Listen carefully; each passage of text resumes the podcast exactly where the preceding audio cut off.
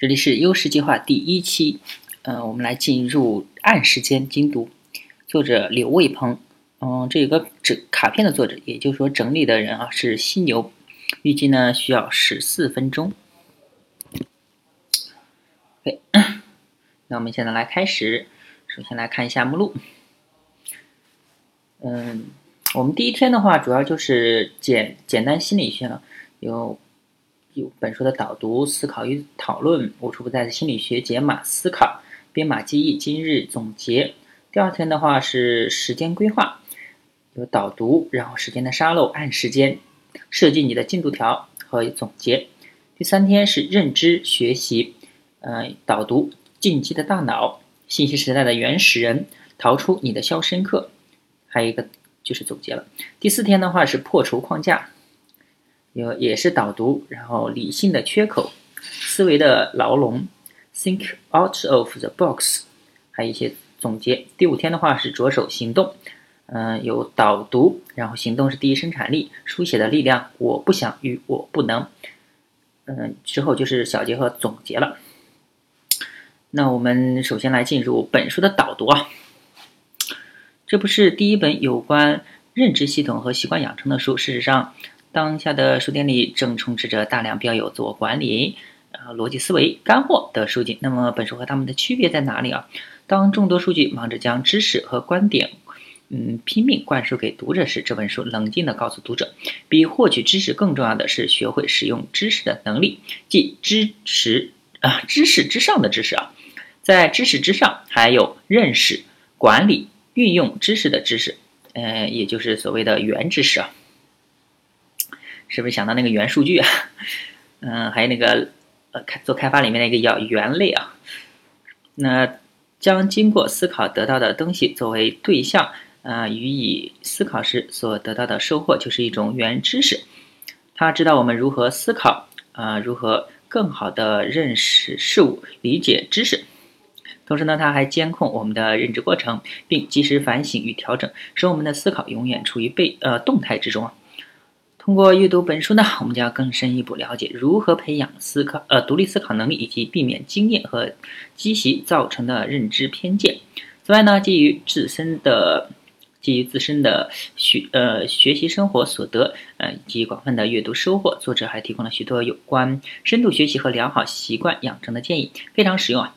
在信息化的时代，生活已经被层出不穷的资讯和网络小文章嗯裹挟，他们。嗯，标题诱人，内容空洞又具有迷惑性。此外呢，此时我们更应该拿起思想的武器，保持思考，拒绝无效阅读。呃，本书主要由三个部分组成，分别是暗时间、思维改变生活以及跟波利亚学解题。笔者按照呃作者的思路，将其细分为五章。第一章里，我们将了解日常生活学嗯会用到的心理学，以及大脑是如何像写代码一样主导我们的思考。第二章和时间管理有关，我们将学习如何制作自己的进度条。第三章里，作者与我们分享了他的学习心得，并列举了高效学习的 tips，就是一些小贴士啊。嗯，第四章呢，我们会意识到，呃，我们每个人都是肖申克思维认知的牢笼，正将我们禁锢。第五章，在充分理解了前面的内容后，我们将着手将理论转化为实践，去寻找与培养自己独特性。呃，去寻找与培养自己的独特性，去更好的拥抱生活。啊，我们来看一下思考与讨论。总体来说呢，股市是一个零和游戏啊，但大部分散户都处于亏钱状态。尽管散户们都告诫自己见好就收，但是看到股价上涨的时候，却不愿意抛出去，因为总觉得还能涨，还能再涨，结果错过了收益的最佳阶段。股价下跌的时候也不舍得割肉，结果导致越套越深。请从心理学的角度分析散户操作时的心态，啊，这个我是不炒股的啊，因为对这些不太熟悉。周围有一些人是参加的，但是 也有一些是老是被套，无处不在的心理学。嗯，近两年呢，网络媒体对抑郁症等心理疾病的报道与科普越来越多的引起我们对于心理层面问题的关注。这一方面使得原先总与弗洛伊德等学术字眼挂钩的心理学显得不再那么高深遥远。另一方面，我们又开始将心理学与心理咨询、心理问题联系起来。事实上，心理学所触及的领域要比我们想象中宽广多。现代科学将其与各类呃各类学科相结合，一起研究人脑思维的特点以及与现实生活的关系。在这一过程中，没有心理疾病的人，呃，会要远多于有心理疾病的人。比如啊，经济学和心理学联姻的领域中，研究者呃，针对人类思维的固有弊端，创造性的制定了一些经济政策，从而为大众健康、经济发展谋福利。著名的呃 Save More Tomorrow 计划就成功的促使了大量没有存嗯存储习惯的美国人开始存钱。Save 嗯 Save More Tomorrow 就是翻译成中文的话，应该叫节省或者是。啊，更哎，save more tomorrow，嗯，节省更多的明天还是什么意思？还是为明天打算的意思啊？那心理学与日常生活息息相关的另一方面就是日常判断与决策。我们所所有的决策，无论是主，嗯。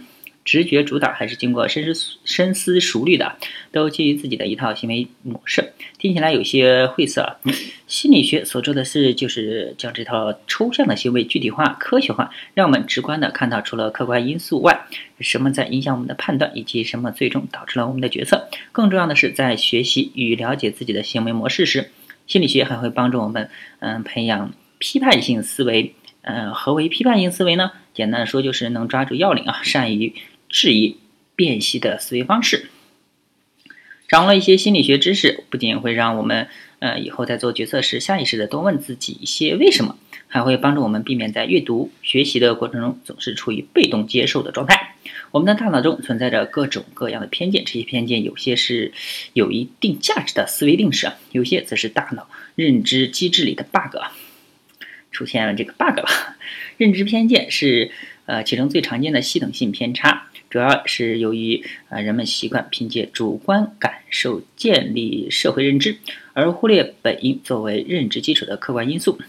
认知偏见，嗯，可导致感知失呃失真、判断不精确、解释不合逻辑或各种统称不理性的结果。认知偏见还包括了许多细分领域，比如说，嗯，基本归因错误、幸存者偏差等啊。以基本归因错误为例啊，高圆圆主演的电影《搜索》中，她被她在被查出癌症以后呢，因为心情不好，在公交车上不给老人让座，还羞辱了对方。大家从她的外表、着装以及行为直接判断她品行有问题，这是内部归因啊。而鲜有人想过是否有其他客观因素。当然了，嗯，现在越来越多人过度的将各种结果归因于环境影响，比如同学考试考得不好，一定是因为能力不够，而我。而我的成绩，呃，考试成绩差是因为我没发挥好，题难，老师给分太严，考试的时候门口有，呃，有个穿高跟鞋的老师走过，等等啊，这就是，啊，客观因素与主观因素。嗯，再回想一下，每次上课迟到的时候，你是不是都会给自己找类似路上堵车、错过了地铁、家里闹钟坏了等理由，而不愿意承认其实是自己起晚了呢？呃，理论落实到实际案例中，是不是有趣多了？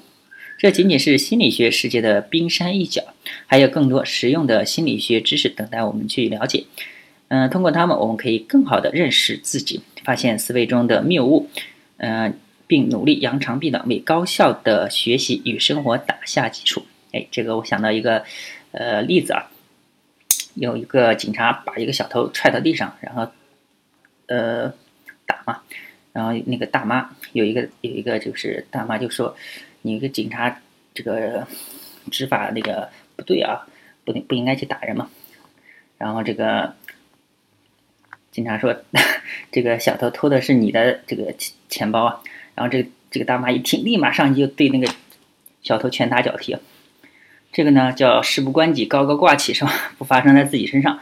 当看客的心情跟那个。当事人是不一样的，只是思考的路径不一样。好，我们继续往下，这个扯远了。解码思考，思考呢是我们与生俱来的能力之一啊，每个人都能思考，只是思考的程度高低不同，就如同画画与说话一样，是人是人人都具备的能力啊，差别在于画的好与不好和说的好好不好而已啊。人拥有多种独特的潜力，但如果不去挖掘与训练，他们只能是一种沉睡的潜能。换句话说呢，只要你愿意，并且方法得当，学会正确的思考，完全是一件可能的事情。这解除了这样一种错误的认知：我不会思考，是因为比别人笨。我生来就不善于思考。有了这样的好借口，当然也就不会去学习如何思考了。而当这种自以为天生不会的观念被纠正，你知道有是有方法可循时，生活就会多很多的可能。思考并非虚无缥缈的东西。认知，呃，认知科学出现后呢，发现了这样一个客观事实：我们之所以能够思考，是因为大脑中的神经元。神经元是思考的物质基础。既然神经元是可见的，我们就能更好的去认识它、了解它，从而有可能解开人类思考之谜，并总结出能够对实际产生益处的思考规规律啊。目前几乎所有的算法书的讲解方式都是自上而下式的。每一个推导步骤都精确地直接导向目标结论，由因到果，定义、引用、证明一样不少，看起来天衣无缝，实际上，嗯，这个完全把人类的大脑思考步骤给反过来了。我们思考的时候是带着许多试错成分的，这个探索过程的重要性是要大过最终结果的意义。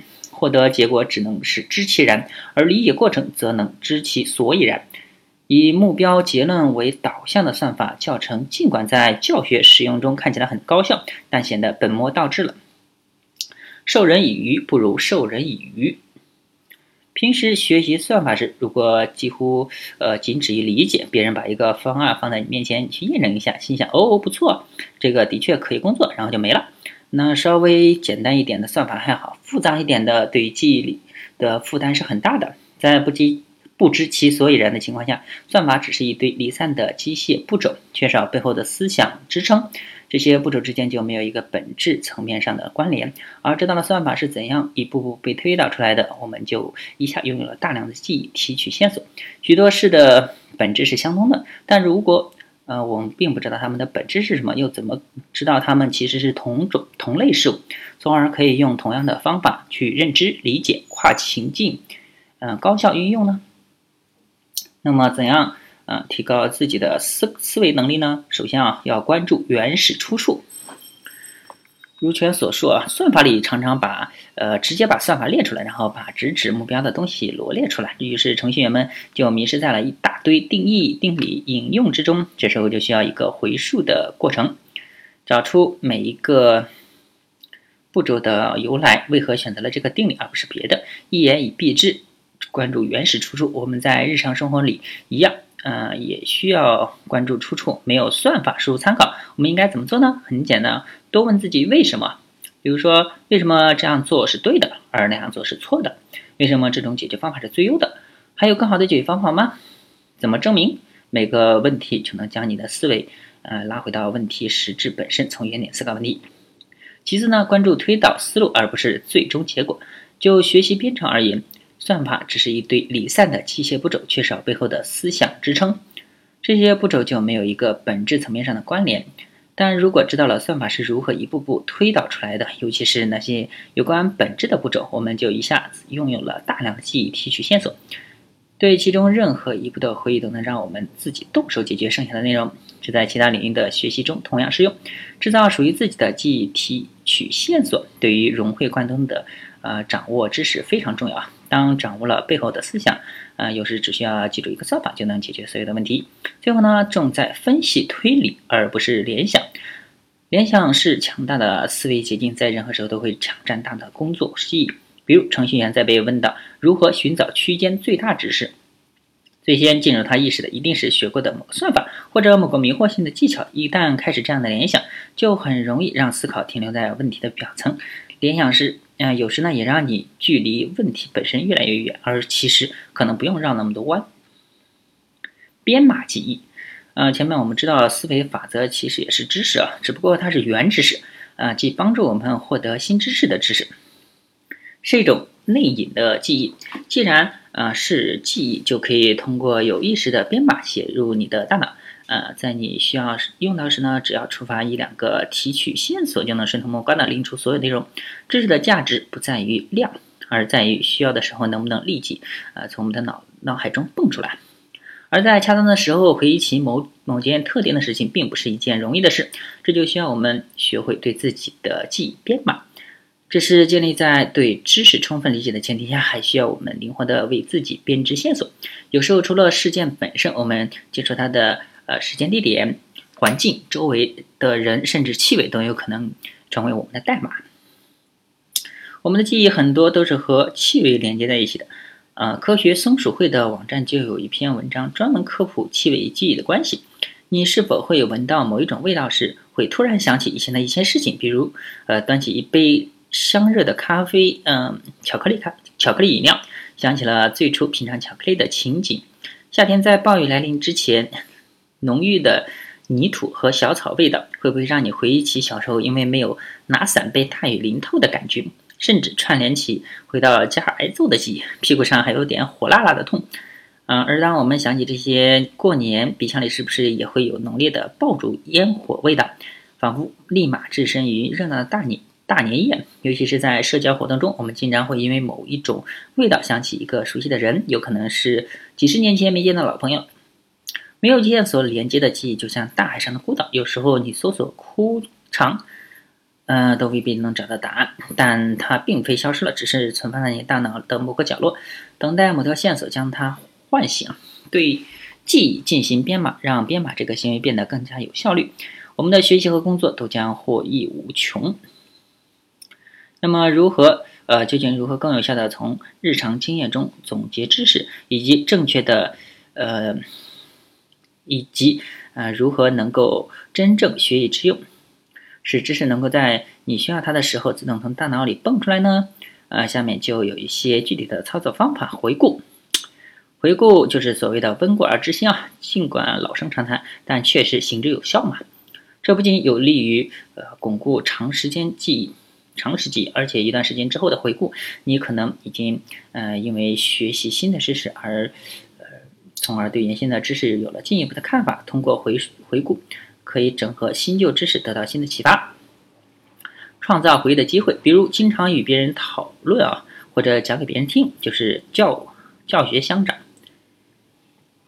嗯，做笔记啊，经常整理书写，将一段时间学习的知识按照一个主题系统的串联起来，将大大的丰富知识之间的关联，平添无数提取线索。设身处地的虚拟经历别人的经历过的事情，我们肯定没有办法把所有的事情都经历一遍来建立对世界的认知，但是可以通过别人的代嗯替代经验，自己的虚拟经历来获得尽量多的信息，抽象和推广。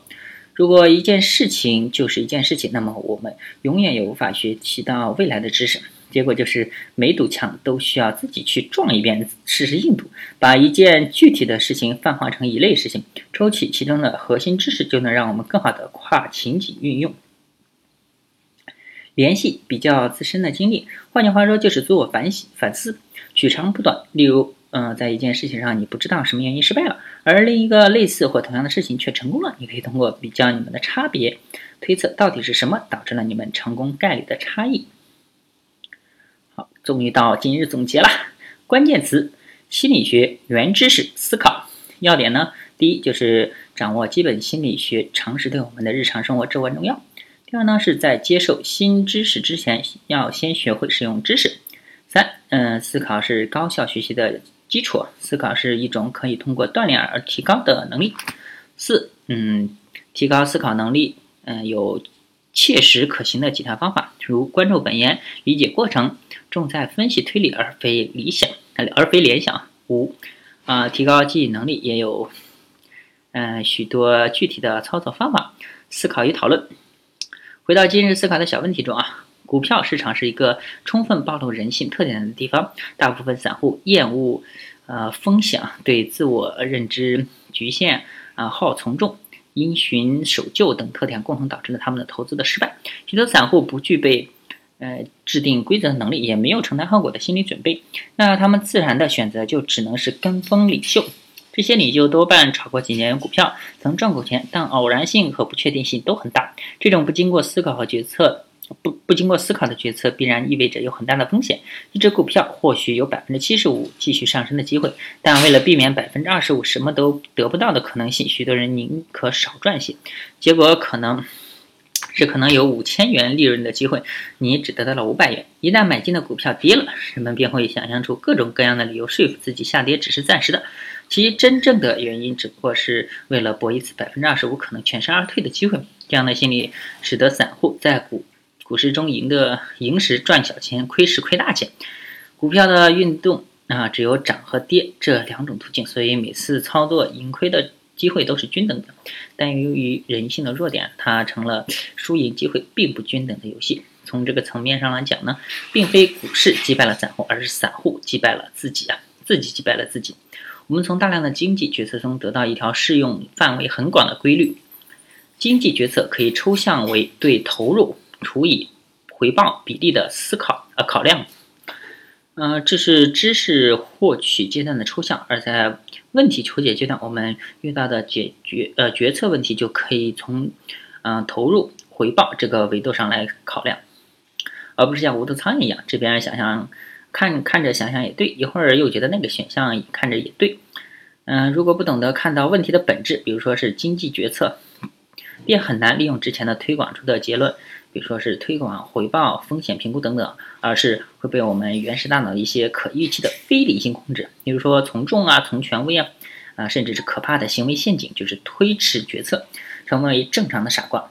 所以在决策之前，除了认真啊听取心中理性的声音外呢，也要试着把具体的问题抽象一下，剔除不相关细节，使问题从一个特定的分支，嗯，往上抽象，从而碰到之前泛化过的结论。这就是今天所说的抽象和推广。OK，终于结束了，大家可以，这个时间好像是花了二十分钟啊，十四分钟花了二十分钟。那看来读的话，朗读要比这个阅读要慢一些啊。好，我们这一期就到这了，大家可以关注新浪微博、微信公众号、推特账号 IOSD 保剧，也可以看一下博客 IOSD 保剧点 com。拜拜。